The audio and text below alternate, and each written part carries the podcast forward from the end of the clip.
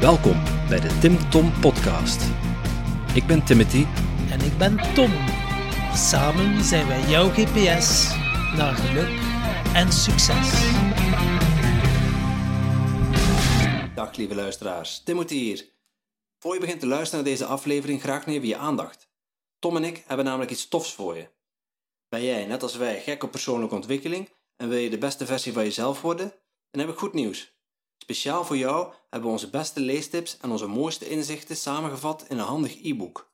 Surf snel naar www.timtompodcast.com om jouw gratis pdf te downloaden. Hallo lieve luisteraars, welkom bij alweer een nieuwe aflevering van de Tim Tom Podcast. Jouw GPS naar geluk en succes. Vandaag in route 23 hebben we Rudy van Beurden te gast. En laten we eens starten met een vraag. Wat gebeurt er als je besluit om alleen nog maar gave dingen te doen? Dan ontstaan er mogelijkheden en kansen die je voorheen niet voor mogelijk hield. Sinds Rudy in 2011 deze keuze maakte, is zijn quality of life drastisch verbeterd. Hij richt zich volledig op zaken waar hij in gelooft en waar hij energie van krijgt, en maakte zo werk van zijn sterke punten. Nederland positiveren is sindsdien de stip aan de horizon. Door middel van offline interactie voorziet Rudy deelnemers van energie en optimisme. Twee essentiële ingrediënten voor een gaaf en krachtig leven. Steeds meer mensen staan open voor meer bezieling, drive en lol in hun werk of studie. Met zijn heldere visie en aanstekelijk enthousiasme krijgt Rudy grote groepen in beweging. Vanuit zijn eigen onderneming Gaaf geeft hij onder andere invulling aan de masterclass Positiveren, de training Pittig Pitchen en het authentieke event Blow Our Minds. Veel luisterplezier in deze enthousiaste en optimistische podcast. Rudy, welkom bij ons in de podcast. Nou, dankjewel. Bedankt voor de uitnodiging. Ja, super tof. Ik, uh, ik, ken, ik ken jou al, want uh, vanuit het bedrijf waar, uh, waar ik werk als financieel regisseur, Precies. heb jij een keer een, een pitch training gegeven. Ja, in Utrecht. Ja, super tof. En toen hadden we nog niet het idee om een podcast te starten. Uh, het was zo wel aan het sluimeren, maar ik dacht, dat is wel een interessante jongen om, uh, om een keer te interviewen. Ja, volgens mij zei je toen niet, want ik noemde mijn podcast. Ik heb ik, sinds een jaar volgens mij de podcast, de Gaaf Podcast. Ik ga hem gewoon kaart noemen hier. Ja, mag, mag. Um, en toen, toen, volgens mij stuurde je me daarna wel een bericht dat je zei, hey, ik ben ook bezig en ja. zou je dat interessant vinden? Zou je ooit een keer in een aflevering willen verschijnen? Ja, Klopt, ja. We zijn net in die periode dat we het aan het ontplooien waren. Ja. ja. spannende periode. Ja, klopt. En nu ben ik al nummer 21 of zo. Inderdaad. Dus het gaat snoeiend hard. Het gaat heel hard. Ja, ja. ja we zijn pas in, uh, in, januari gestart, dus we hebben uh, aardig, uh, ja. aardig doorgewerkt. Zo, netjes. Um, wij beginnen onze vraag altijd met de gast van, met de vraag van de vorige Klopt, gast. dat heb ik gehoord in een paar afleveringen, ja. Dus, en Inge Doms kreeg zo'n ontzettend moeilijke vraag. Dat ik, ik ging helemaal op slot toen ik aan het luisteren was. Die, die was... Oh. Wat wil je worden als je, als je later groot bent, was het bij haar volgens mij? Nee, nee, nee wat zou je de kleine Inge meegeven? Nee, ook niet. Het was... Ah. Het, het, het, ah. Um, wat is waarde of zo? Ah, dat was bij Martijn Of wat is de waarheid? Hoe kan je weten, ja. hoe kan je checken of iets waar is? Wat is, de wa wat is Ja. waarheid of zo? Ja, Nou, ja. ik, ik stond bijna stil op de stoep toen ik dat, dat ik dacht, oh je zult zo'n vraag krijgen. Dus ik hoop Ja. niet dat ik die krijg, Dus. ik hoop dat ik een andere krijg. Nee, je, krijgt, je krijgt een andere vraag. Maar Tom, Ja. ik doe altijd beroep op Tom zijn geheugen. Ja, oké. Ehm, als je helemaal opnieuw zou mogen beginnen, zou je dan in hetzelfde investeren dan dat je nu in investeert? Mijn tijd bedoel je? Mag je zelf dat mag invullen. je zelf invullen. Oh, ja, helemaal, helemaal, helemaal opnieuw is als je echt een klein jongetje bent. Heel veel dingen worden dan gewoon ingegeven door je ouders waar je naar school gaat. En dan maak je uiteindelijk vrienden. En eh, ja, ik wilde altijd, sinds dat ik tien was, dat is nu al 22 jaar geleden, wilde ik architect worden. Omdat de bouw me gewoon heel erg fascineert. Dingen bouwen. En eh, als direct het resultaat daarvan ben ik op mijn negentiende bouwkunde gaan studeren in Eindhoven aan de Technische Universiteit. Ehm, daar heb ik zeven jaar over gedaan. Ik heb mijn P-pas na vijf en half jaar gehaald. Dat was echt heel vaak een obstacle run en moeilijk, moeilijk, moeilijk. Ehm, Dat je had nog wat vakken mee te nemen. ja, één heel verschrikkelijk vak uit het eerste jaar. Calculus. Dat is echt nog steeds een hele zware wiskunde. Nog steeds een soort van scheldwoord, zeg maar, in mijn beleving. Badend in het zweet word je daarvan wakker midden in de nacht, weet je wel. Ehm, ja, ik denk dat de meeste mensen denken, ik zou hetzelfde doen. Omdat je gewoon niet weet wat het andere scenario is. Dus ik heb ooit wel overwogen, zou ik in het buitenland willen gaan studeren. Misschien had ik dat gedaan. Maar ik geloof er wel in dat je linksom of rechtsom, al duurt het drie of vijf of acht jaar langer, dat je toch wel op het pad komt waar je toch wel het liefst wil zijn, denk ik. En ik denk wel dat hoe jonger je bent, hoe minder verantwoordelijkheden je nog hebt, hoe makkelijker het is om dat pad te vinden. Omdat je gewoon veel meer dingen kunt uitproberen, zonder dat je se iets verliest wat je al hebt opgebouwd, omdat dat dan nog niet het geval is. Dus als ik het allemaal nog een keer zou doen, ja, maar met de kennis van nu zou je sommige dingen wel veel sneller doen. Of eh, sneller stoppen met een paar experimenten die je dan helemaal opzet. Waarvan je eigenlijk nu al weet, hmm, dat gaat hem niet meer worden. Omdat het niet goed bij je past. Maar misschien waren het ook weer mooie leerscholen. Ja, leermomenten Ja. die je wel nodig hebt voor, je- voor later. Ja. ja, ik beschouw eigenlijk het leven altijd als een soort van weg. En het liefst door een berglandschap waar wat te zien is en wat, wat gebeurt. En dat je niet per se weet wat er om de hoek ligt. Dat vind ik interessant.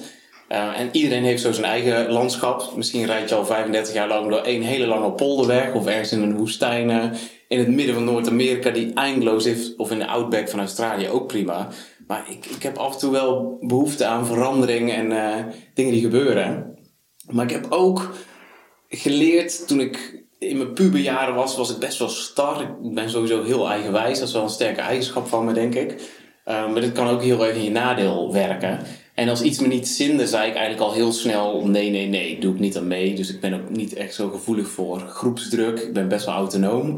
Um, en ik weet gewoon uit ervaring, als je te vaak nee zegt op alles wat je aangeboden wordt, ja, dan beland je gewoon links of rechts van de weg in een greppel omdat je gewoon uh, achterblijft of uh, in een isolement komt of geen aansluiting vindt met mensen om je heen.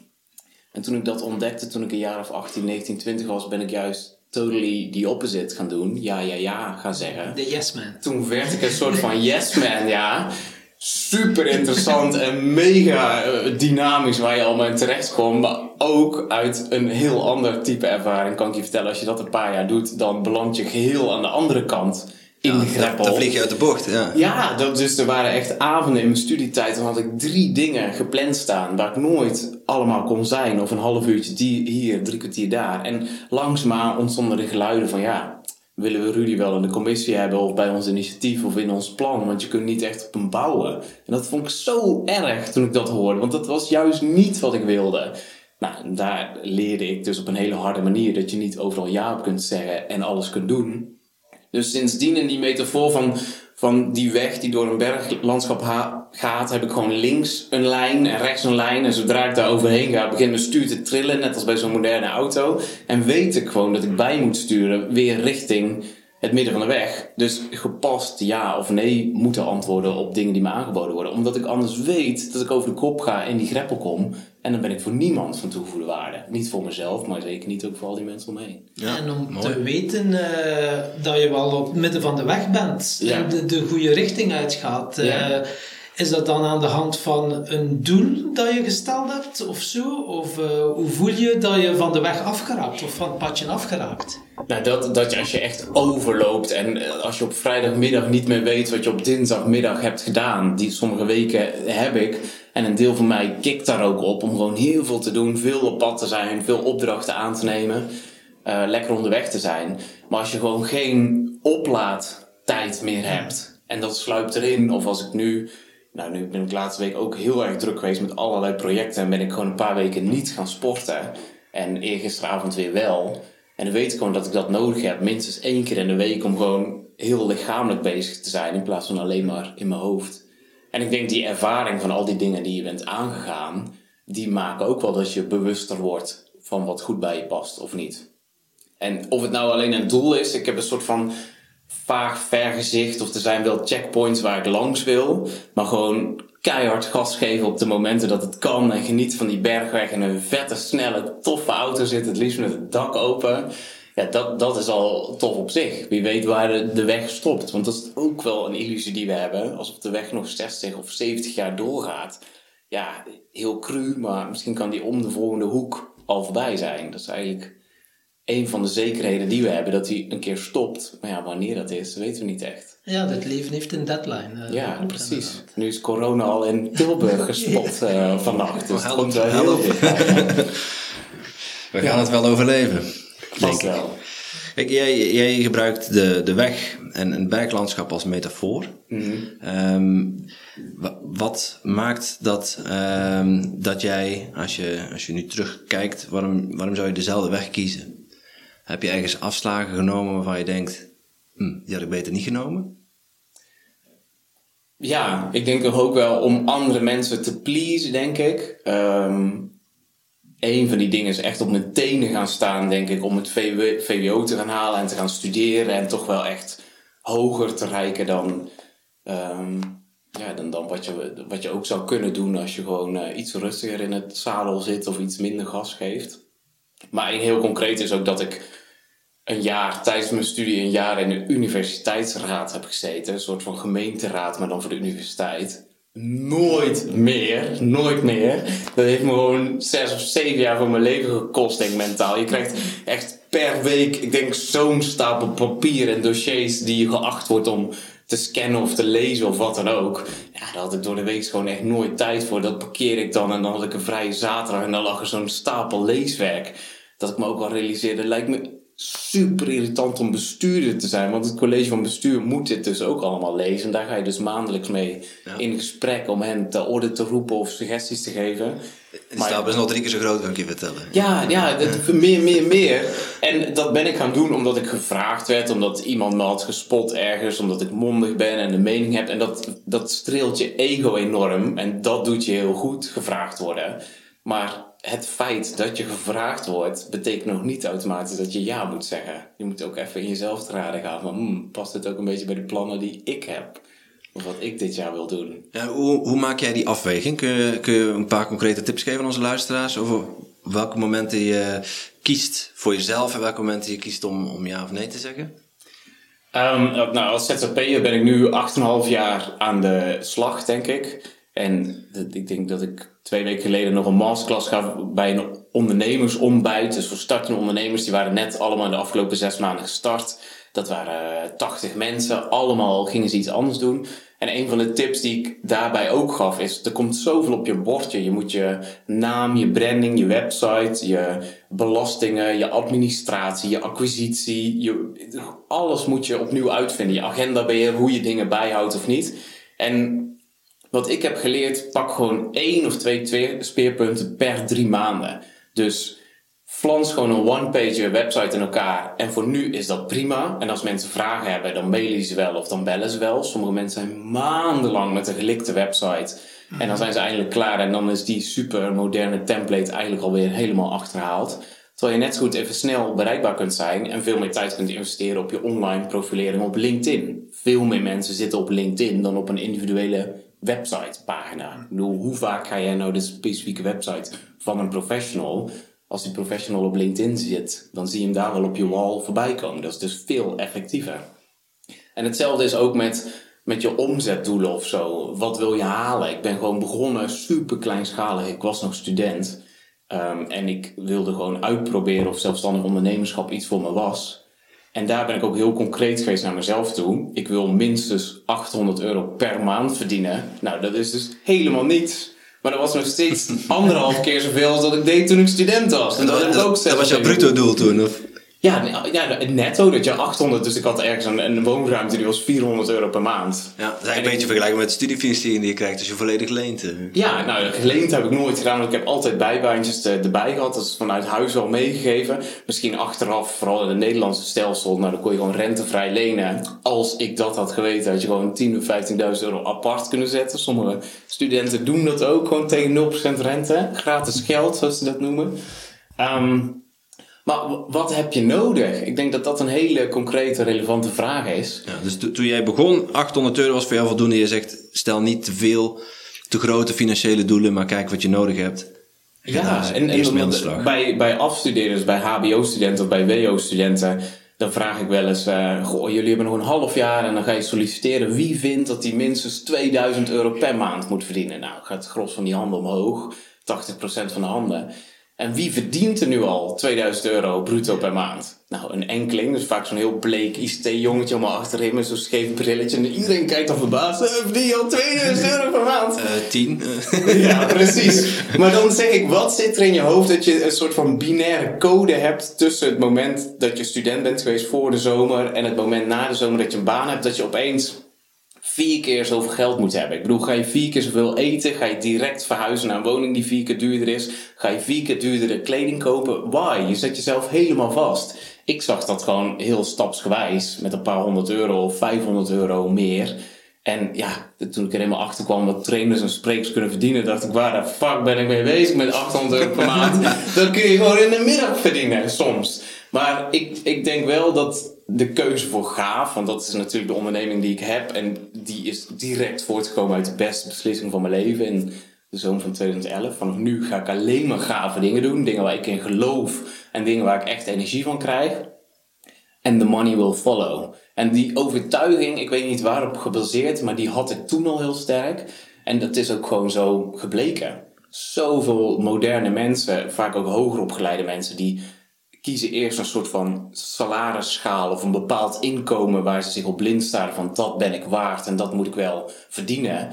Die baan komt dan uit de bus rollen en dan ga ik wel zien of ik hem leuk vind en of ik er energie van krijg. Kan je ons nog een keer meenemen naar dat moment? Weet je nog wanneer je, dat je die beslissing hebt genomen? Oh, heel duidelijk. Was dat toen iets dat gebeurde of zo? Of, Ja, heel duidelijk. Ik was 24. Ik was al vijf jaar aan het studeren aan de Technische Universiteit van Eindhoven. En ik had nog steeds mijn P niet. Dus ik had al vier kerstdiners gelogen tegen mijn ouders. Toen ze vroegen, "Hé, hoe gaat het in Eindhoven? Zei ik, ja, leuk. Ik woon in een mooi huis en ik heb vrienden en ik doe ontzettend veel. Dat was waar, toch?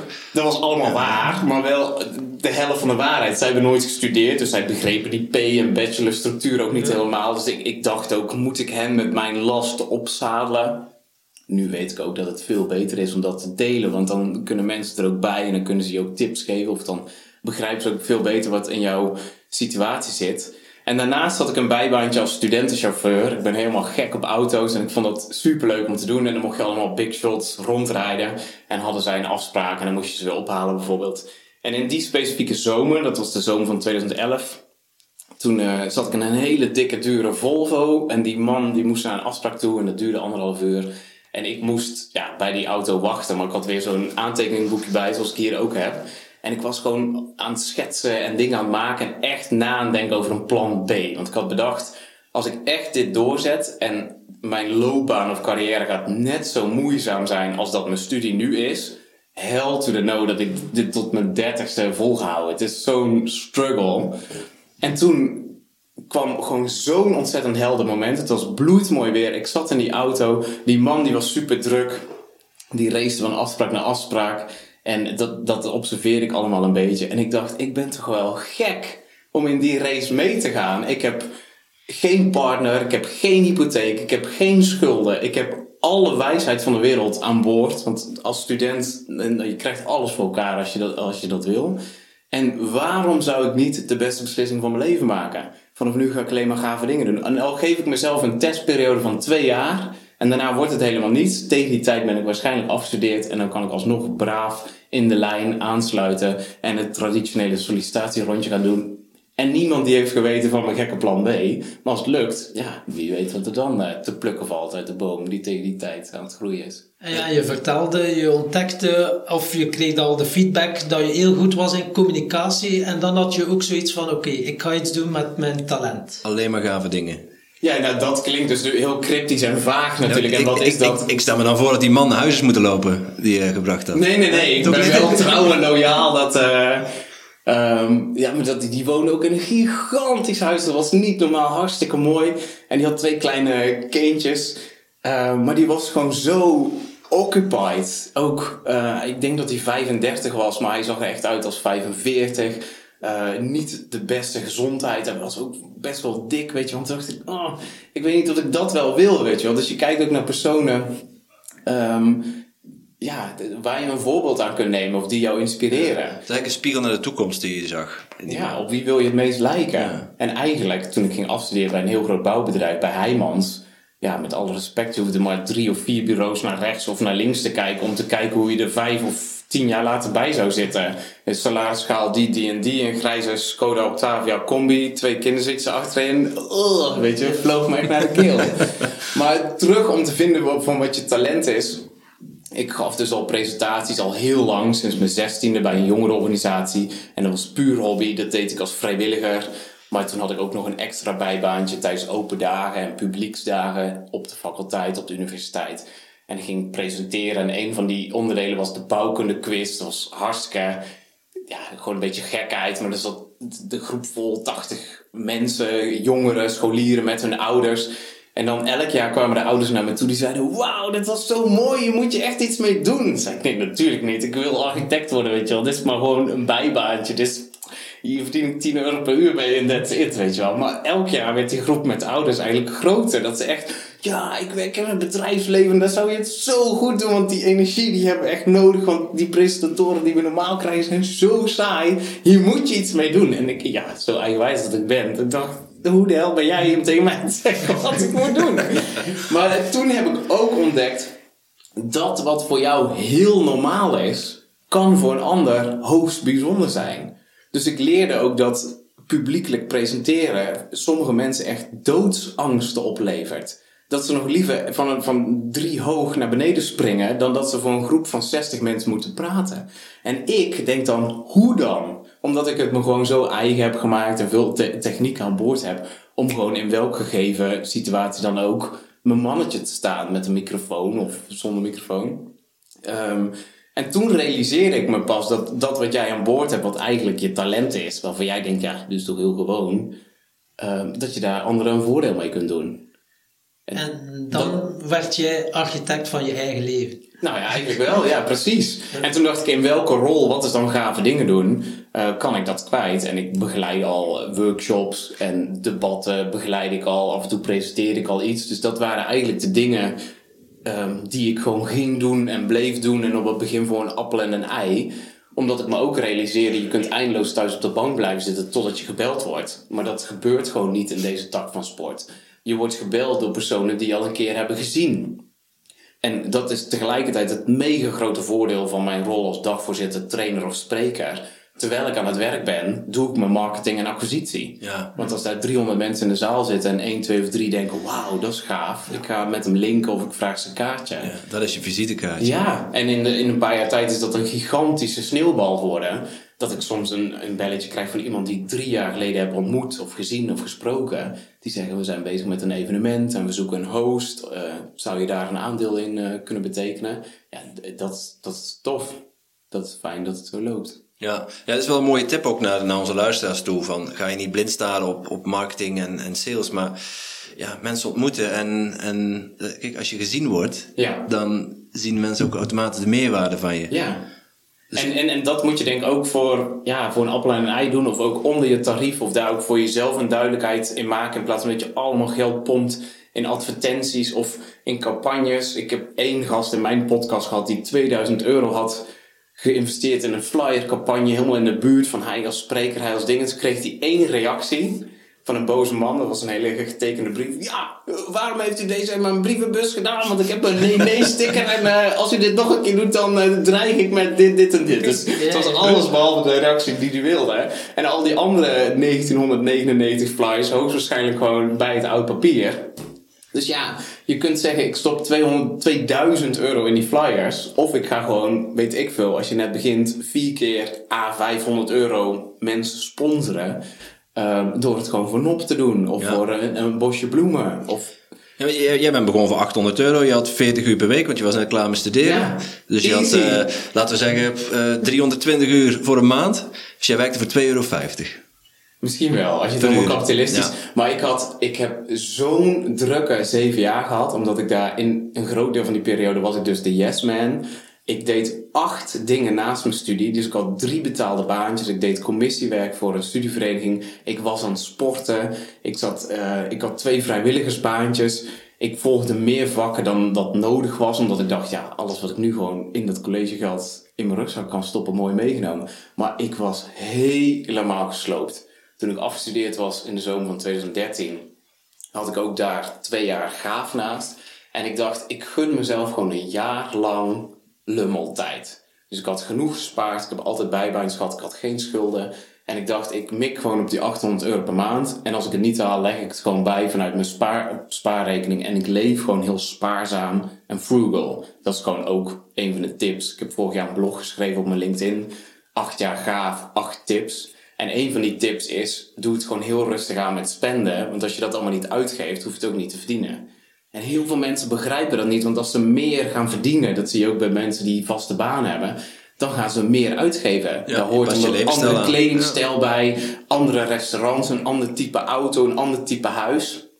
En dan is het eind zoek. Want wij voelen ons rijk ten opzichte van wat de buurman heeft of niet. Maar als jij vanuit een doodnormale buurt naar een rijke buurt gaat wonen, omring je met mensen die altijd, per definitie, altijd wel een enkele, nog meer hebben dan jij. Nou, en dan wordt de ladder alleen maar langer. En dan denk je dat je ooit aan de top stond, maar dan blijkt je alleen maar op de helft te staan. Dus ook, wat heb je nodig? Het stellen van de juiste vragen is eigenlijk zo belangrijk om ook dichter tot je eigen pad en je koers te komen. Ja, want je, je zei van, ik, ik had nog drie betaalde jobs erbij, maar dat is wel de ideale broeihard voor een burn-out. En eh, Ja.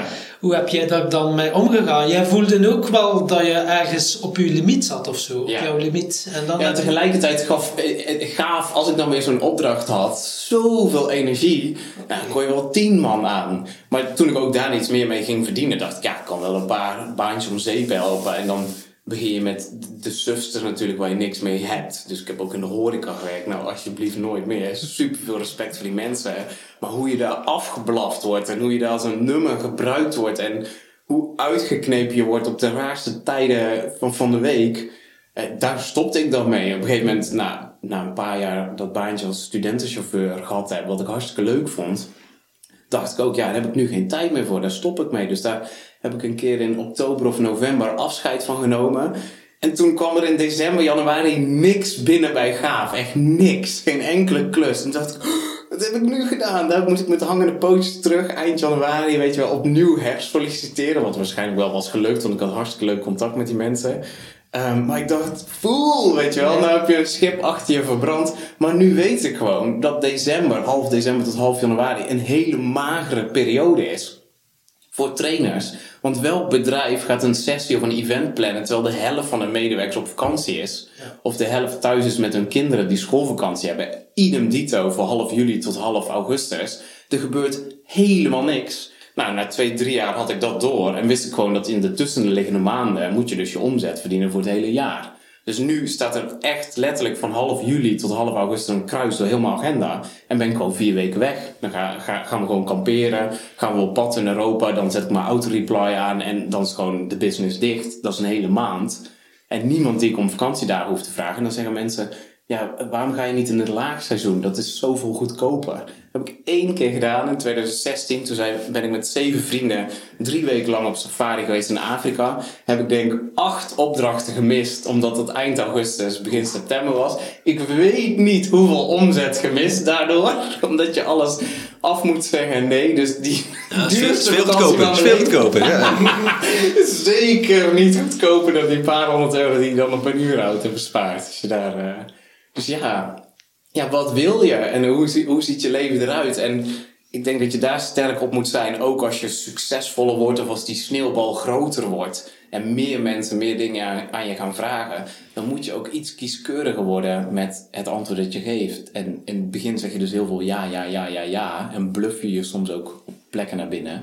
Maar ja, als je tot hier zit en je krijgt voor zo'n lullig klusje waar je vijf jaar geleden nog heel blij mee was, een aanvraag, dan denk ik ja, nu even niet. Of ik stuur je door naar iemand anders die je wel kan helpen. Ik denk dat dat ook goed is. Ja. Ja, wijze les. Jij spreekt eh, over gaaf, over jouw bureau. Maar kun je, kun je ons heel kort uitleggen wat, eh, waar jouw ja, bedrijf voor staat? Ja. In twee woorden, Nederland positiveren. Ik vind echt dat er zoveel lage energie, droeftoeters, inefficiëntie gaande is. Dat ontdekte ik ook vooral in die bouwcrisis toen ik startte in 2011. Toen lag de bouw echt op zijn gat. Zou je nu echt niets van kunnen voorstellen. Er waren geen banen en al mijn studievrienden die zeiden... "Pff, het is zo moeilijk, je moet er eigenlijk nog een master aan vastplakken. Dan ben je nog twee jaar aan het studeren, wordt toch nog allemaal betaald door de regering. Is inmiddels ook al helemaal anders. Maar dan eh, kunnen we een beetje duiken voor de storm en dan komen we pas naar buiten, buiten de faculteit. En gaan we solliciteren wanneer het makkelijker is. En ik dacht echt, wat de fuck. Als wij deze grondhouding al hebben, terwijl we zo hoger opgeleid zijn, zoveel in ons rugtasje al hebben ja, wat gaan andere personen dan doen? Of welke acties maken zij die, die de- deze assets niet hebben? Ik dacht echt, we moeten het gewoon helemaal omdraaien. En ik dacht, we moeten gaan voorzien in dat wat Nederland nu het meest nodig heeft. En dat is positieve energie. Dus ik heb ook wel eens in een van mijn aantekeningen gezegd... gaaf wordt een groothandel in positieve energie. Inmiddels weet ik ook dat als je zo'n cryptisch goed hebt... zo'n cryptische dienst... dan gaan mensen daar niet om bellen. Het is niet dat zij in Google invullen... ik zoek positieve energie. Nee, wat mensen invullen is een bepaalde rol. Dus ik zoek een dagvoorzitter. Ik zoek een gespreksleider. Ik zoek een moderator... Eh, en dat is uiteindelijk wat ik daar wel onder heb gehangen. De rollen waarvoor gaaf opgebeld kan worden. Want dat is daadwerkelijk hoe mensen je dan zien en beschouwen. Ja. En ik heb overwogen om ook op te schalen. Dat heb ik ook een tijdje uitgeprobeerd met een stagiaire, met een assistent. Maar uiteindelijk heb ik gewoon geleerd, ik ben gewoon een eenpitter met een flexibele schil van personen om me heen. Die ook gedreven zijn en hetzelfde DNA hebben. Maar ik wil gewoon aan niemand verantwoording afleggen. Dat, dat, dat is misschien een beetje egoïstisch of gewoon heel autonoom. Maar dat werkt voor mij. Ik, ik bedenk last minute dingen en die fix ik dan meteen in elkaar. En dan de volgende dag prop ik het in het event of wordt het een onderdeel van het programma. Ehm, en natuurlijk is er die uitspraak: alleen ga je sneller en samen kom je verder. Henry Ford. Misschien, ja. Maar misschien dat deze jaren, ik ben nu 32, misschien duurt het nog een jaar of vijf, nou een jaar, of acht, dat ik in een ander, andere fase kom en juist wel weer meer met teams wil werken. Maar voor nu is dit het gewoon. Dus je hebt, het- is super straightforward. Als een opdracht voorbij is, is die eigenlijk ook voorbij. Een groot evenement, daar veel energie in brengen. Want wat is dan de toegevoegde waarde? Ik denk dat ik als spreker en als host één, heel veel positieve energie breng. Maar twee, ook helderheid. Wat is nu het doel van dit samen zijn? Wat willen we hier uithalen? Een paar super concrete lessen voor luisteraars. Nou, laten we dat dan ook doen. En zorgen dat we een top 3 hebben of een top 5 van, van wat werkt. En je bent echt verbaasd hoeveel opdrachtgevers je opbellen met de vraag: we zoeken een dagvoorzitter. Zonder dat ze weten wat ze willen bereiken. Ja, ja, we hebben hier gewoon een eventbudget voor. En hebben vorig jaar ook gedaan. Dus we moeten weer iets leuks organiseren. Ja, weet je, het gaat om duizenden euro's wat zo'n evenement kost. Alles bij elkaar, locatie, catering, noem het op. Ja, dan moet je toch wel enigszins weten wat je wil bereiken bij al die mensen die je uitnodigt. Dus helderheid en positieve energie zijn eigenlijk onderliggende waarden die wel heel erg gewaardeerd worden. Ja, En hoe pak je dat dan aan? Want je zei net eh, helderheid brengen. Je stelt, je stelt dan een aantal vragen terug? Of... Ja, eigenlijk zijn het er maar twee. En die kan ik het beste in het Brabants formuleren. Daar heb ik vorig jaar een sprekerswedstrijd om, omheen gedaan. Toen stond ik in de finale bij Remco Klaas. Heel, heel Brabant spreekt was dat. En waar ik ook ga met al die honderden groepen die ik heb gezien... zijn de volgende twee vragen super duidend. Het maakt mensen bewuster. De eerste is, waar heb jij nodig? Wat heb jij nodig? Helft van de mensen kan hier niet eens antwoord op geven. Dus ze komen met problemen die hen tegenstaan, of een file is verschrikkelijk, of ik moet, eh, mijn loon is niet goed genoeg, of eh, als mijn kind ziek is, dan heb ik geen opvang van alles. En de tweede is dus om een oplossing te zoeken als mensen die eerste vraag kunnen beantwoorden. Ehm wat heb jij daarvoor nodig? Dus wat heb jij nodig? Ik wil 800 euro per maand verdienen. Wat heb je daarvoor nodig? Nou, effectief twee minimale opdrachten per maand. Nou, dat was in mijn geval, dacht ik, ja, waar hebben we het over? In vier weken kun je wel meer doen dan twee klusjes. En langzaamaan kun je de lat verhogen. Maar ehm, die vragen, die heb ik op mezelf ook afgevuurd. En ik, ik stel ze zo vaak in sessies en dan zeg ik ook, probeer ze ook niet binnen één dag te beantwoorden. Sommige mensen denken dat je meteen alle minuut het antwoord moet hebben. Docenten denken dit als ze met hun scholieren in gesprek gaan bij loopbaan, oriëntatie, begeleidingsgesprekken. Wat wil je laten worden? Oh ja, en graag binnen 10 minuten, want dit gesprek duurt nog 10 minuten. en dan zeg ik heel vaak als trainer, als ik voor die docent sta: Nou, Mirjam, wat wil jij laten worden als je groot bent? En wel graag even binnen 10 minuten, want eh, En dan staan ze vaak met een mond vol tanden. En dan zeg ik, je hebt 20 jaar extra bedenktijd gehad. In vergelijking tot Melissa, jouw 16-jarige scholier. En je hebt geen antwoord. Hoe verwacht jij van pubers dat ze het nu wel weten? En dan binnen 10 minuten. Wat ik denk veel vruchtbaarder is om die vraag, waar wilde jij, gewoon in je onderbewustzijn te duwen. En wanneer je aan het douchen bent, wanneer je aan het hardlopen bent, wanneer je de afwas aan het doen bent, over een periode van misschien wel maanden en maanden, die vraag gewoon meerdere keren aan je terug te laten komen. Waar wilde jij? En wat wil ik echt? Ja, en wat wil je niet? Want vaak kunnen mensen dat beter beantwoorden. Dus een hele simpele oefening is om die vraag hierboven neer te zetten en hier wel te schrijven en daar niet, wat ik ook letterlijk heb gedaan. En ook bij niet een opsomming te maken en op den duur wel. Dus je wil je talent inzetten van toevoegde waarde zijn, maar niet een hele concrete in de file staan. Dus ik sta ook bijna nooit in de file, misschien twee keer per jaar omdat ik of mijn afspraken op een heel ander tijdstip plan, of gewoon keihard met de trein ga en OV. En dan zeggen mensen, ja, daar doe je er eens zo lang over. Klopt, maar kan, kan ik wel mijn laptop meenemen en mijn aantekenboekje, omdat ik het gewoon verschrikkelijk vind om die tijd te verspillen in een file. Dus Ja, je kan bijvoorbeeld wel een podcast luisteren. zeggen. en door- ja, klopt. klopt, dat is waar. Zeker. Ja, zeker. En die er komen gelukkig nu steeds meer en meer podcasts bij, ook Nederlandstalig, dus dat is fijn. Ja. Maar dit is dus persoonlijk voor mij. Maar ik denk zo'n zo'n super duidelijk lijstje. Dus gewoon een A4'tje nemen, een streep zetten in het midden, van Ja. boven naar onder. Twee kolommen. Ja, dus Wat twee wil ik kolommen. wel, wat li- wil ik links, niet? juist. Links en rechts Ja. oplijsten. Ja, maar dat is bijvoorbeeld ook eh, eh, twee dagen in de week vrij zijn. Dus som- dat schrijf ik ook in die blog. Sommige ondernemers die gaan ondernemen om de vrijheid. Terwijl ze effectief zes of zeven dagen per week werken. Alles bij elkaar. Aan 12, 13 uur per, Ja, per dag. Omdat ze gewoon geen kruis door die agenda zetten. En dat is heel moeilijk om te doen. Maar als jij zegt, zaterdag is mijn dag en ik wil dat er alles kan gebeuren. Ja, dan moet je niet allemaal werk overhouden in die eerste vijf dagen van de week. Want ja, geheid dat je dat op zaterdag gaat doen. En voor je het weet zit je vier, zes of acht uur aan je laptopje om allemaal shit weg te werken. Ja, dus waar je nodig? Dat is wel. Eh, Waar je er dan voor nodig? Ja, Hoe pak je dat aan? Dus jij neemt, jij selecteert de, de, de wel-onderdelen. En dan kijk je, wat moet ik daarvoor doen? Ja, Om het te bereiken. Dus, dus soms ook een afspraak met jezelf. Of een kruis door elke zaterdag. Al zet je daar een me-day op en dan herhalen voor de komende zes jaar elke zaterdag van 9 tot 6, weet ik veel. Ehm, maar, maar soms ook mensen die onder water staan qua hun waarderingsgevoel. Dat zie ik ook vaak in organisaties die bijna opgebrand zijn. Wat heb je nodig? Waardering. Dat blijkt gewoon zo'n ontzettend belangrijke asset te zijn.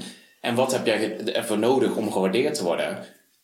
een luisterend oor, een oprecht compliment, veel meer verantwoordelijkheid in mijn job. Sommige mensen zitten tegen een pour-out aan omdat ze ondervraagd worden. Hulp of een assistent of een stagiair, want die zitten tegen een burn-out aan omdat ze te moeilijke dingen moeten doen. Maar pas als je die vragen gaat stellen, en ik denk dat dat ook een heel belangrijk ding is, waar ik ook over nadacht in de voorbereiding van deze podcast. Ik denk dat we met z'n allen sterkere vragen mogen stellen. En waar je even op kunt kouwen, die niet, die niet zomaar kapot te kouwen zijn en door te slikken.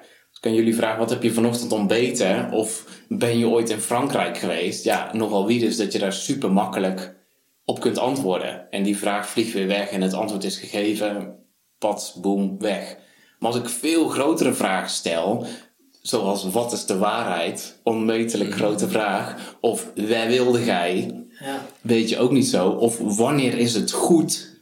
Super belangrijke vraag die ik ook vaak in teams stel. Want wat voor jou goed is, hoeft het voor mij niet te zijn. Misschien ben ik al tevreden als we op een 8 zitten, op 80%. En denk jij, hell to the no, minstens 99%. En anders kunnen we het product niet afleveren bij onze klant. Als je daar geen expliciet gesprek over hebt, krijg je daar constant frustratie over. Omdat ik bij 80% al stop en jij denkt, fuck, ik zit hier weer een weekend over te werken omdat Rudy gewoon de handdoek in de, in de ring heeft gegooid. Dus ook zo'n vraag, wanneer is het goed? Of als docenten mij vragen, hoe kan ik een goed gesprek hebben met een leerling in 10 minuten tijd? Ja, wanneer is het goed? Is het goed als jij alle lijstjes in kunt vullen? Of is het goed als die leerling de deur uitstapt met een idee, hmm, ik ben echt gehoord en ik heb iets om verder over na te denken. En dit gesprek heeft me meer helderheid gegeven. Ja, wat heb je liever? Dus ik, ik denk dat dat interessant is dat we op zoek gaan naar sterkere vragen en elkaar ook die met meer regelmaat durven te stellen. En die geen helderheid bijvoorbeeld, dat is een vicieuze cirkel. Want je kan bijvoorbeeld wel, je wilt vooruit in het leven en je neemt dan zodanig veel op je, dat je denkt van, en op den duur is het mist in je hoofd. Dat je gewoon niet meer, dat je niet meer weet. En in plaats van rust te nemen, ga je nog meer doen. Terwijl dat je nog verder afgeleid. Hoe ga jij ermee om als er even geen helderheid in het hoofd is? Een van de vragen die ik meteen te binnen schiet is hoe lang mag de mist duren? Dus ik heb, ik heb zoveel mood swings gehad. En ook, eh, nou echt, durf ik hier ook wel te zeggen in de podcast. Maar toen ik in begin twintig was, heb ik echt gedacht, misschien heb ik wel een bipolaire stoornis. Want ik kon super energiek en, en blij zijn. En dan had ik eh, energie voor tien en dat brandde ik er allemaal in één keer doorheen. Maar ik had ook echt periodes dat ik soms om half vier 's al op bed lag. Omdat ik helemaal afgevlamd was. En ook een hele donkere ja, eh, regionen verkeerde. Heel donker, duister, moody, depressief. En dat ik echt dacht, eh, damn, wat is... eh, En dat heb ik nooit laten onderzoeken. Want ik, ik dacht, als ik daar ooit een label op krijg, kom ik er nooit meer vanaf. En daar heb ik geen zin in. En ik denk dat het wel goed komt. En dat is ook gebleken, want nu ik ouder word en nog steeds kan ik super energiek zijn, maar ik ken mezelf veel beter, zodat ik beter kan doseren. Ehm, maar word ik wel kalmer. En ik heb ook geleerd dat emoties en moods een bepaalde tijdelijkheid hebben, eigenlijk net als het weer. Dus er mag af en toe best mist zijn, en that's okay. Het, het wordt pas erg als we denken, shit, ik hang in een mistwolk en dat is kut, want iedereen heeft het op orde. Niemand heeft het op orde. Iedereen, ook jij die luistert. We watertrappelen maar wat rond en hopen dat we ooit een keer de kant raken. Niemand weet echt waar de kant is en welke kant we opzwemmen. We doen het allemaal. We doen ons zo goed mogelijk voorkomen dat we het allemaal op orde hebben. En that's okay. Soms is het een zonnige dag. Soms regent het pijpen stelen. Dat gebeurt. Maar als die periode te lang duurt en je loopt jarenlang met mist in je, rond, in je hoofd rond, is that okay? En zo niet, wat kun je eraan doen om het te veranderen? Dus weer exact dezelfde vragen. Waar wilde jij? Ik wil weer helderheid in mijn hoofd. Ik wil weer ruimte om me heen. Ik wil de warmte weer voelen. Ik denk als je dat uitspreekt en ook in je onderbewustzijn duwt, dan ga je die dingen die op je afkomen ook sneller herkennen. Van wat heb je daarvoor nodig? Ja, En dan weet je dat je ook afscheid moet nemen van shit die telkens die mist blijft veroorzaken. ja dat is wel, is wel terecht. Heel herkenbaar ook. En het, voor mij is het de, de oplossing daarin is om, om een keuze te maken. Ja, Hè, je, kies, je, kies je om te blijven doen wat je altijd doet. Dus ga je ook hetzelfde resultaat krijgen. Of kies je ervoor om, om een keer iets anders te proberen. En ja, je moet niet lang nadenken van, oh, is dit, nu, is dit nu wel de juiste keuze? Je weet pas als je de keuze gemaakt Ja. hebt. Eh, ja, en als je, als je zolang je die keuze uitstelt, omdat je nog aan het twijfelen bent, ik ben niet goed genoeg, of eh, ik heb er de kwalificaties niet voor, dan gaat het ook nooit gebeuren. ja, Ja, Ik, ik ben ook met mijn mastermind gestart. Gewoon, ik had het idee van, ik wil graag een mastermind starten. Ja, oh, maar ik heb daar niet de kennis voor, ik heb daar niet de ervaring mee. Ja, ondertussen wel. ja. Maar als ik er niet aan begonnen was, had ik het nooit, had ik het nooit kunnen hebben. En had ik misschien nu nog steeds met die, ja, die flits, dan blijft, blijft wel door je hoofd flitsen. Je neemt elke keer wel mee. En één hele treffende is, we zijn nu op Strijd S in Eindhoven. En als je nu naar Tongeren zou moeten rijden, dat is aan de andere kant van de stad, een ander stadsdeel. Ga je dan pas vertrekken met je auto als alle stoplichten, verkeerslichten op groen staan? Nee, je begint gewoon en af en toe krijg je oranje, af en toe krijg je rood, dan moet je even stoppen. En daarna springt het weer op groen en ga je weer verder. Dus Ja, als je op het ideale moment eh, wacht, dan kan je lang wachten. Ja, dat komt gewoon niet. Komt Die- ik niet, denk hè. dat de kans, de kans zo klein is dat vanaf hier tot aan Tongeren alles op groen staat. Ja. Of je moet met de verkeerscentrale bellen en dat allemaal regelen, allemaal gedoe. Of je kunt gewoon vertrekken. En daarbij een andere metafoor die ik ook heb, want ik denk dat metaforen ook heel krachtig zijn van hoe we duiding kunnen geven aan keuzeprocessen. Merk het, ja. Bijna in alle gevallen, behalve bij het nemen van een kind, beschouw ik het leven als ganzenbord. En als het niet bevalt, kun je altijd weer één of twee of drie stapjes terug naar dat veilige honk waar je wel was. Of naar die groep van studievrienden die je in 2011 had, waar je een koffietje mee deed. En daar plan je even een borrelavondje mee van wow, even back to the basic. Ik heb ergens de afgelopen maanden, afgelopen jaren een verkeerde afslag genomen, denk ik. Hoe kan het ook anders? En heel veel mensen zien een keuze als een bepaalde ijsplitsing van je bent bouwkunde gaan studeren. En hoe vaak ik die vraag al niet heb gehad, heb je daar geen enorme spijt van? Het was zeven jaar van je leven. Helemaal niet. Ik heb superveel geleerd. Het was een hele brede studie. We moesten softwarepakketten leren, 3D-kleien, modellen, wetenschappelijke artikelen schrijven, alles. Hele leuke vriendengroep. Leuke mensen deden dat. En nu ben ik iets heel anders gaan doen. Maar dat betekende niet dat ik zeven jaar terug moest in mijn leven. Ik kon gewoon dwars door het veld, hoppatee, gewoon even een onconventionele route. Mensen willen dat vaak niet, want je wordt heel raar aangekeken als je van de weg afgaat.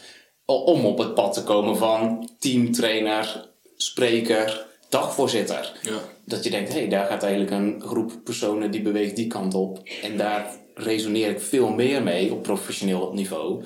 Ik moet eigenlijk daar naartoe. Nou, cut through the field.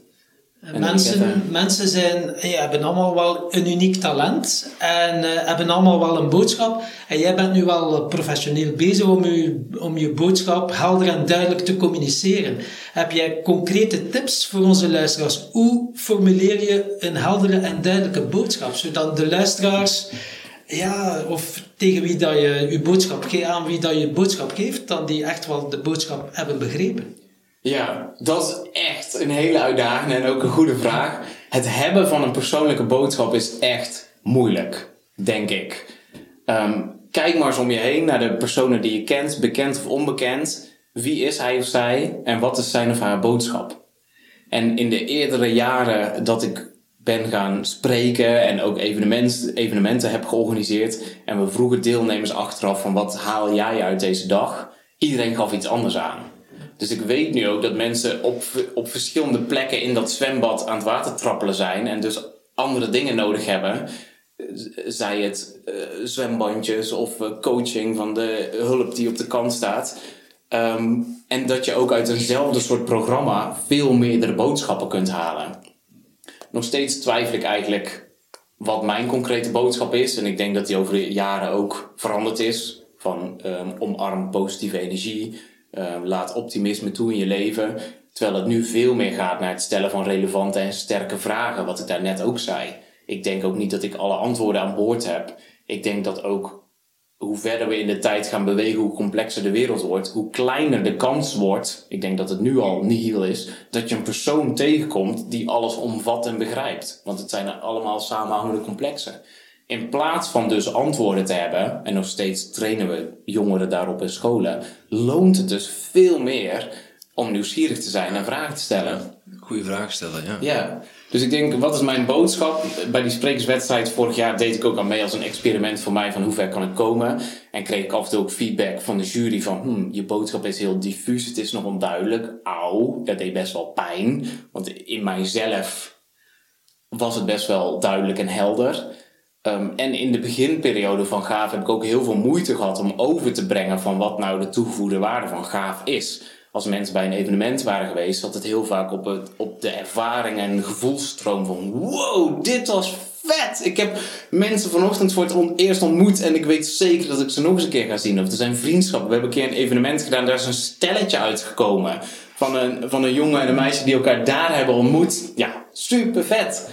Um, maar als je dat probeert op te schrijven in woorden, taal en woorden is ook maar een instrument. En het is niet volledig capable, uh, compatible om sommige ervaringen te vatten. Misschien gaan we daar op den duur ook nog wel andere tools voor vinden. Dus ik, vind het, ik heb altijd al fascinatie gehad voor taal en ik lees heel veel. En hoe groter je woordenschat is, hoe ragfijner je een bepaalde duiding aan iets kan geven. En dat, dat, daar kik ik ook op. In de Duitse taal schijn je ook veel meer woorden te hebben en in de Engelse taal juist veel minder. Dus die zijn ook veel plomper met een veel dikkere kwast verven zij eigenlijk. Terwijl ze in Duitsland van die ragfijne perceeltjes hebben. Daar kun je dus andere dingen mee doen. Maar terug naar jouw vraag. Hoe vind je een boodschap? Ik denk om te kijken waar je zelf op aangaat en waar je mee resoneert. En dat ook te testen met publieken waar je voor staat. En een van de dingen die ik recentelijk heb geleerd, ook in een van de filmpjes van Jordan Peterson, kennen jullie misschien ook. Als je echt de waarheid spreekt, als je echt de kern spreekt, dan wordt het publiek muis en muis stil. Dan maken ze geen geluid, dan zitten ze op een puntje van een stoel, omdat het gewoon ergens daar beneden, ergens, zo raak is, dat mensen daar gewoon, hun brein stopt dan even, omdat ze gewoon voelen, ja, dit is de kern van waar heel veel dingen om draaien. Ja, mensen hebben wel heel veel te vertellen. En ik heb ook gezien op je website, je, je leert ook mensen pitchen. Hoe stel je jezelf voor in 30 seconden of in 1 minuut? Kan je wat concrete tips geven van kijk, dat is belangrijk dat je zegt over jezelf, zonder eh, vaag en zaagachtig over te komen. Klopt. Ja. Om het te bundelen in 1 minuut, wat is essentieel voor een goede pitch? Eén, weet wie je doelgroep is. Dus als het allemaal internationals zijn, dan loont het om je pitch in het Engels te doen in plaats van het Nederlands. Dat lijkt een hele open deur. Maar heel vaak sluiten mensen niet aan bij de belevingswereld van de persoon die tegenover hen zit. Voorbeeld, bij een heel concreet technisch event gaat een professor op echt een dummy manier uitleggen wat de nieuwe technologie is van een opslag van energie. Als daar allemaal professionals in de zaal zitten, dan voelen ze zich zo gekleineerd dat ze denken, duh, weten wij ook wel. Als diezelfde professor een week later naar een basisschool gaat en niet tot de helderheid van het niveau van 12-jarigen komt, dan is het ook onduidelijk. Dus mensen lopen, gaan langs elkaar heen. Dus één, wat wil je bereiken met je pitch? En twee, verschiet niet al je kruid. En daarbij gebruik ik vaak de metafoor van een trailer van een film. We zijn allemaal wel eens naar een film geweest in de bioscoop, waar, waar je 10 of 12 euro voor betaald hebt. Je loopt de deur uit met je maat of met je vriendin. En achteraf denken, "Huh, was dit de film? Seriously? Ik heb hem helemaal al gezien in die anderhalf minuut, omdat alle hoogtepunten verdorie al in die trailer zaten. This was just a total waste of my time. Dus een pitch, net als een movie trailer, moet eigenlijk net sterk genoeg zijn. Tipje van de sluier om mensen te enthousiasmeren.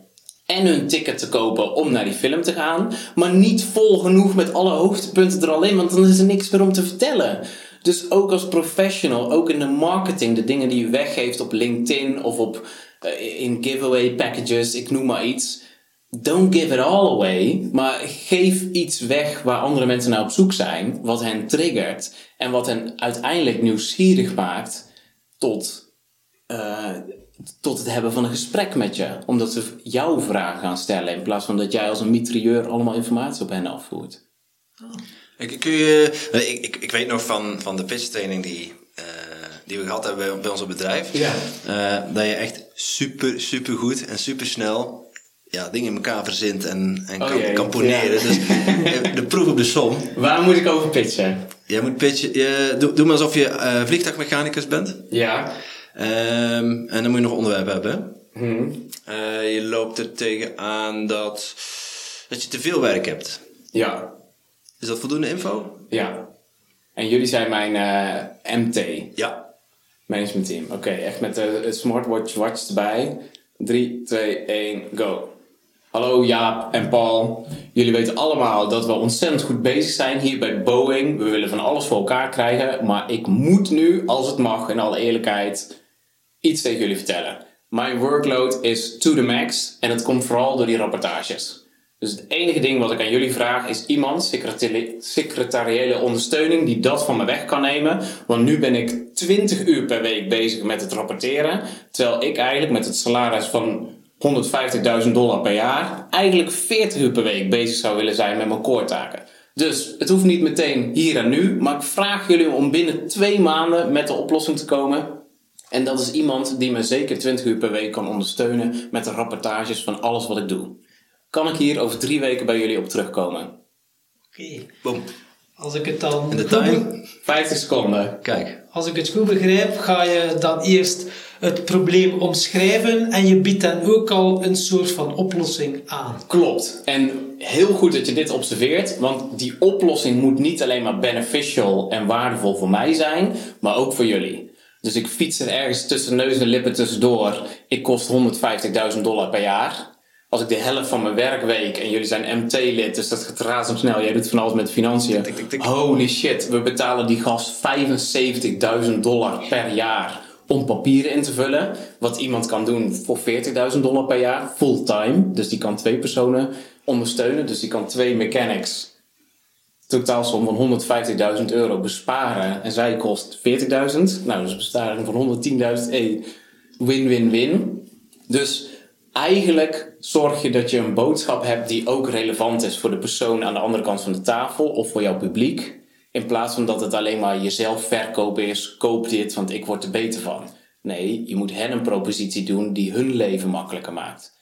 Dus eigenlijk in het probleem dat jij hebt, dien je een level uit te zoomen, waarin ook het probleem van jouw managementteam in voorkomt.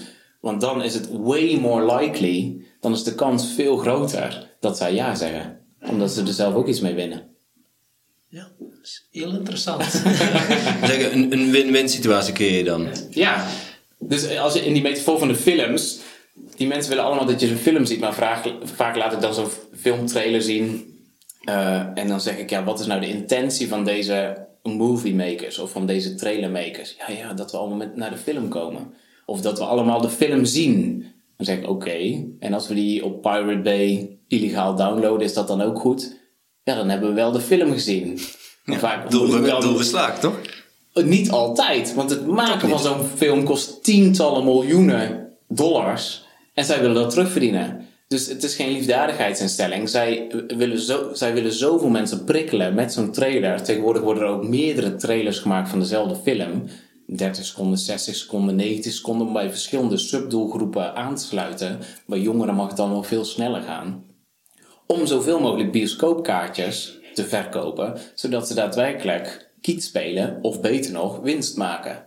Maar dat is niet wat ze letterlijk zeggen: kom naar de film zodat wij ons geld terugverdienen. Zeker niet. Zij proberen je mee te nemen in een meeslepend verhaal of iets waar je zelf iets aan hebt. En zij gaan zitten op jouw amusement of op het feit je hebt binnenkort over twee weken je date, date night. Je hebt geen idee wat je moet doen. Die reclame komt net op het juiste moment. Over tien dagen in de bioscoop denk jij, nou, over twee weken kan ik daar naartoe met mijn partner, met mijn vriend of met mijn vriendin.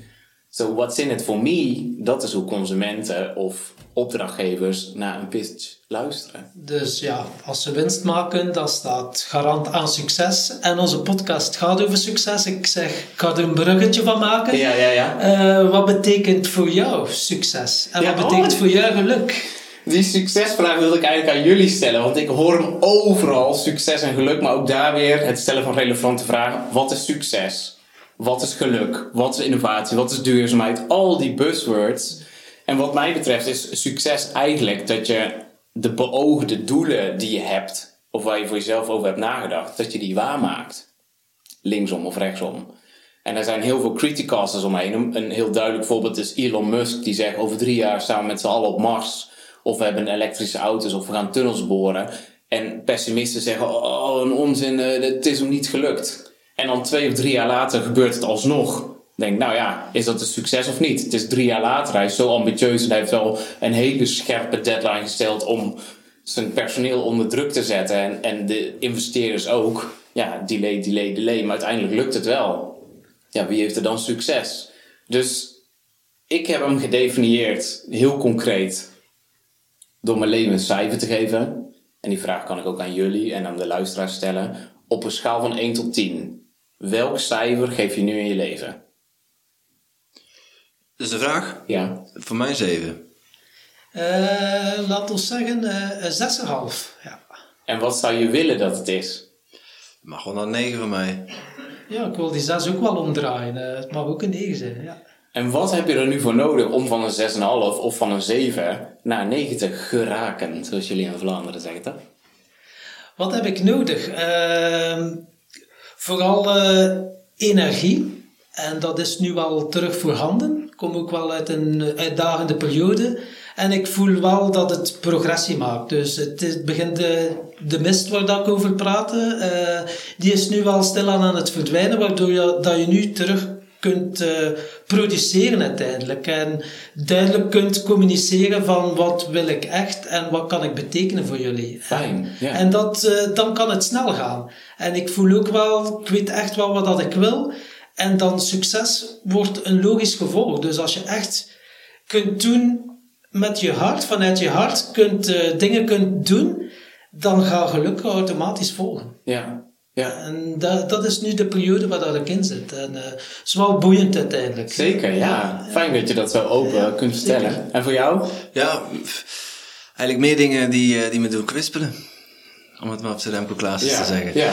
Dus Eh, meer, je moet ja. meer in die kolom van wel gaan zitten. Ja, klopt. En ik heb, eh, ik denk hier regelmatig over na. Want bedoel, wij, wij doen de- veel aan eh, eh, introspectie. ontwikkeling, ja, ja. Ehm, maar voor mij is het vooral focus, tijd en eh, energie. Dus een hoog energieniveau. Ik merk dat ik heel vaak zo wat zit te kwakkelen in energieniveau. Dan gaat het super, dan gaat het wel minder. Dan ook de flow, zeg maar. De, de golfbeweging die bij het leven hoort. Ja. Eh, aan de andere kant ja, moet ik misschien ook gewoon keuzes maken van nu even 100% op dit en al de rest even op een laag pitje. Ja. Het doet te veel dingen tegelijk, waardoor het, het gaat allemaal wel omhoog, maar het gaat langzaam. Maar als ik kijk van waar, waar ben je vorig jaar begonnen of waar ben je twee jaar geleden begonnen, waar sta je nu, dan ben ik wel zeer tevreden. Dus er zit ook wel, net zoals bij Tom zegt, eh, progressie, progressie in eh ja, opwaartse lijn. Ja, ja dat is super fijn. En, en, en een belangrijke vraag is ook waar leg je de lat? Kijk, als je nu zegt ik wil dat het een 8 is, dan ligt dat al dichterbij dan ik wil dat het een 9 is. Dus terug naar jouw vraag aan mij, wanneer ben je succesvol of wanneer ben je gelukkig? Super snel, met alles wat je ne- meeneemt in je beleving, kun je de vragen beantwoorden. Een 7, een 6,5, helemaal prima. Ik heb ooit op een 2 gezeten. Super, super laag. In een hele zware depressie. Toen ik jong was. Toen was het gewoon mijn streven om uit die put te klimmen en überhaupt een 6 aan te tikken. En dat leek onmogelijk, want het waren gewoon vier indexpunten hoger. Ik zat zo down en dark, daar kwam niet eens zonlicht bij. En dat is me wel gelukt. En dat is een van de grootste accomplishments eigenlijk die ik heb ehm, meegemaakt. Omdat ik ook weer lucht kreeg en eh, mijn energie op andere mensen kon richten. In plaats van dat ik één zwart gat was dat alles aanzoog. Nu vind ik mezelf succesvol en gelukkig als ik oprecht mijn leven gemiddeld een 8 geef. Dus er zijn gewoon dagen dat ik om half zeven ochtends in de trein moet zitten voor een opdrachtgever in Utrecht. Niet altijd het allerfijnste om te doen als je zo vroeg uit je bed moet. Ehm, en die dag tikt misschien een 7 aan. Terwijl er ook dagen zijn zoals dit, wat ik hartstikke leuk vind om te doen. Dit is een dikke negen, toch? Ja, daarom. En als het dan elkaar weer uitmiddelt en als ik weet en ik hou dat bij en ik merk dat ik in zo'n dip zak en ik ga dat letterlijk bijhouden als ik ga slapen vandaag op schaal van 1 tot 10. Dit is echt een oefening, duurt 4 seconden. Dus zeg niet dat je hier geen tijd voor hebt. Er ligt een stapeltje post-its en een pen of een aantekenboekje naast je. Welk cijfer gaf ik vandaag aan mijn dag? Als je daar te vaak 6, 6, 6, 5, 7 op ziet staan en je gaat later, als je focustijd hebt op een zaterdagmiddag, even een uurtje daarvoor zitten. En je met je agenda erbij, wat heb ik die dag gedaan? Die dag heb ik in vier soul-eating meetings gezeten. Die me niets hebben opgeleverd dan alleen maar buikpijn, stress. Ze duurden anderhalf uur per stuk. Ik heb zes uur lang lopen wauwelen met automatenkoffie. Nooit meer. Nu maximaal nog twee meetings per dag waar ik aan meedoe. Dus ik ga het hal- half, halveren. En ik ga koffie van thuis meenemen en in mijn thermoskan, zodat in ieder geval de koffie al beter is. Dan kan ik de volgende dag daar in ieder geval een 6,5 van maken. Dus ik denk als we concretiseren, en dat is eigenlijk wat ik op die technische opleiding echt wel heb geleerd, in plaats van dat ik een alpha-studie heb gevolgd, heb ik een beta-studie gevolgd. Waar hebben we het nu eigenlijk over? En ik zeg zeker niet dat je kwaliteit, termen zoals succes en geluk per se kunt kwalificeren of kwantificeren, beter gezegd. Maar ik denk wel dat het goed is om een poging te doen. Want ook hier zijn we zo vaak langs elkaar heen aan het praten. Eh, Bij succes, sommige mensen denken meteen aan dure auto's, aan geld, aan materieel vermogen. Terwijl succes ook kan zijn dat, dat je op zaterdagavond geappt wordt door vrienden. Hey, ga je mee de kroeg in? Dat dat veel leuker is dan wanneer je nooit geappt wordt. Ja, dus de volgende ochtend is wel een vier, maar... eh, Ja, precies. ja, ja. Maar als die Dan weet je als niet meer een wat nacht er van een tien was, weet je, zit je gemiddeld op een zes eigenlijk. Eh, Best goed te doen. Een zeven. Ja, ja. Volgens mij ben je sneller met rekenen. Heel goed. Rekenonderwijs is sowieso beter in België. Nu pap ik op mijn zwakke plekken, hè, met mijn calculus. Oh jee. ligt er weer drie nachten te wakker. Scherp is hij. Een zeven. Nou, best aardig zijn we, toch? Ja. Ja. Mooi. We, we naderen alweer het, eh, het einde van deze podcast. Je gaat het snel, hè? Ja, het gaat bijzonder snel. Jammer. Maar ja, aan alle goede dingen komt een eind. Mhm. Ehm, we willen jou nog vragen om een, eh, om een vraag te formuleren voor onze volgende gast. Ja, Thijs Lindhout is het, hè? Ja, het ontkomt hij er niet aan. De hele cheesy one zou zeggen: hey, wanneer doe je mee in de podcast van Rudy? De gaaf podcast. Maar nee, dat gaan we hem niet vragen. Ehm, ja, ik, ik denk, hij, hij kan wel wat aan en hij doet heel veel. En ik heb veel van hem ook gehoord. ook dat hij een event neer wil zetten en dat dan de aanmeldingen achterlopen. Maar de vraag die ik heb aan Thijs is: wanneer is het goed? Dus ik ben heel benieuwd naar waar hij de lat legt. En dan kan hij op allerlei gebieden en categorieën op toepassen. Maar de vraag is: wanneer is het goed? Wanneer is het goed? Ja. Mooie vraag. Gaan we proberen onthouden. Je mag hem ook opschrijven hoor. We kan inderdaad door appen. Nee, komt Ja, goed. Komt ja. goed. Ehm, tot slot, eh, waar kunnen mensen meer info over jou vinden? Eh, op www.gaaf.eu van Europa. Waarom is het geen NL? Die domeinnaam kost in de tijd 24.000 euro. Dus toen dacht ik, nou, ik maak er maar EU van. En dan misschien heb ik af en toe nog opdrachten in Vlaanderen, wie weet. Ehm, en natuurlijk op mijn LinkedIn profiel. Mijn volledige naam is Rudy van Beurden met een Y. Niet te verwarren met de Rudy van Beurden die op een financiële afdeling in Brussel werkt. Hey. Maar de Rudy van Beurden dagvoorzitter, spreker en trainer. Dus als je daarop googelt, dan vind je me redelijk vlot. Ja. En dan kunnen ze zeker mij een bericht sturen of ook de podcast volgen of op de website rondneuzen. Natuurlijk allemaal mogelijk. En heb je een e-book of zo dat je onze luisteraars cadeau kunt doen of iets Nee, anders? Ik heb geen e-book. ik heb de podcast. De die, eh, ja, elke twee weken komt er een nieuwe aflevering uit met, ehm, met een collega, spreker, trainer. En de hoofdvraag die als rode draad door de podcast loopt is: hoe fix je een gaaf leven? En daarna natuurlijk ook verdiepende vragen: wanneer is het gaaf?